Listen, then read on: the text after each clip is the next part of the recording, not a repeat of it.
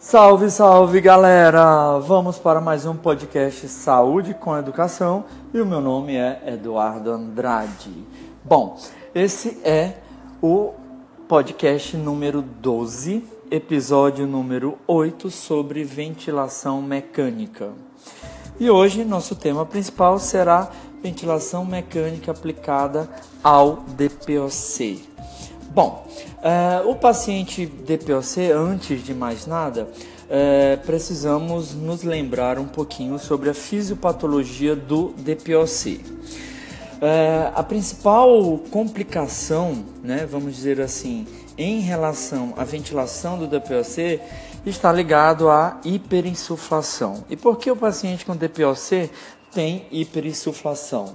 Bom, a, a própria doença né, provoca uma destruição das fibras elásticas do pulmão, né, tornando o pulmão dessa forma hiperinsuflado, ou seja, ele perde ou diminui bastante a sua retração elástica.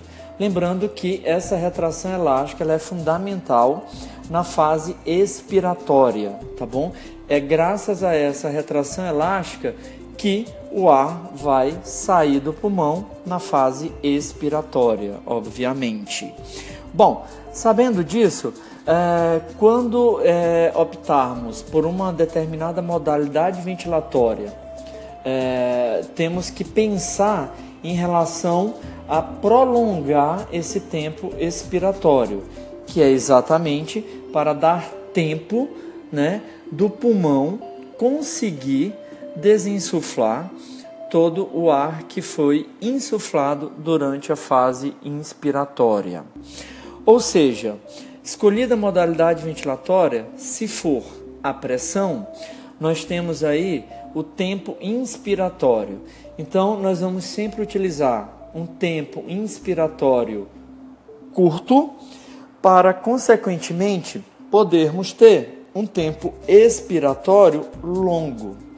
Desta forma, nós vamos ter uma relação aí em torno de 1 para 3, 1 para 4, até 1 para 5, né? Ou seja, o tempo expiratório sempre mais longo do que o tempo expiratório fisiológico.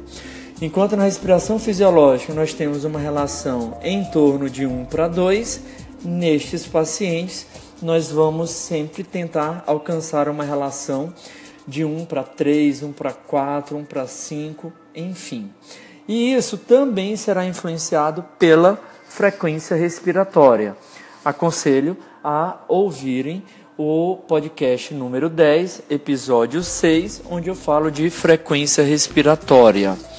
É, se optarmos por um modo a volume, né, a modalidade a volume, nós vamos ter, além do próprio volume, o fluxo inspiratório.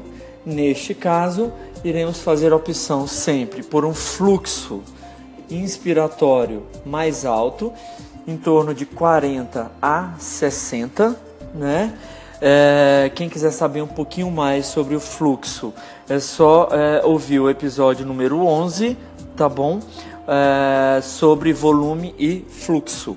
Então vamos optar por um fluxo mais alto, que vai determinar um tempo inspiratório mais curto e, consequentemente, também um tempo expiratório mais longo.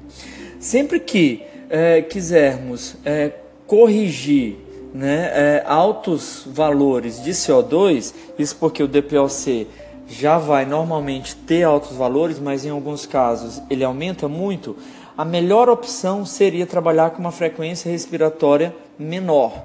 Por quê? Uma frequência respiratória menor vai aumentar né, a relação de 1 para 2, para 1 para 3, 1 para 4, 1 para 5, dessa forma favorecendo um tempo expiratório maior também. Beleza? Valeu, galera. Era isso por hoje. Quem quiser ter acesso a mais conteúdo, visite o meu blog duduandrade.com.br. Valeu, tchau, tchau.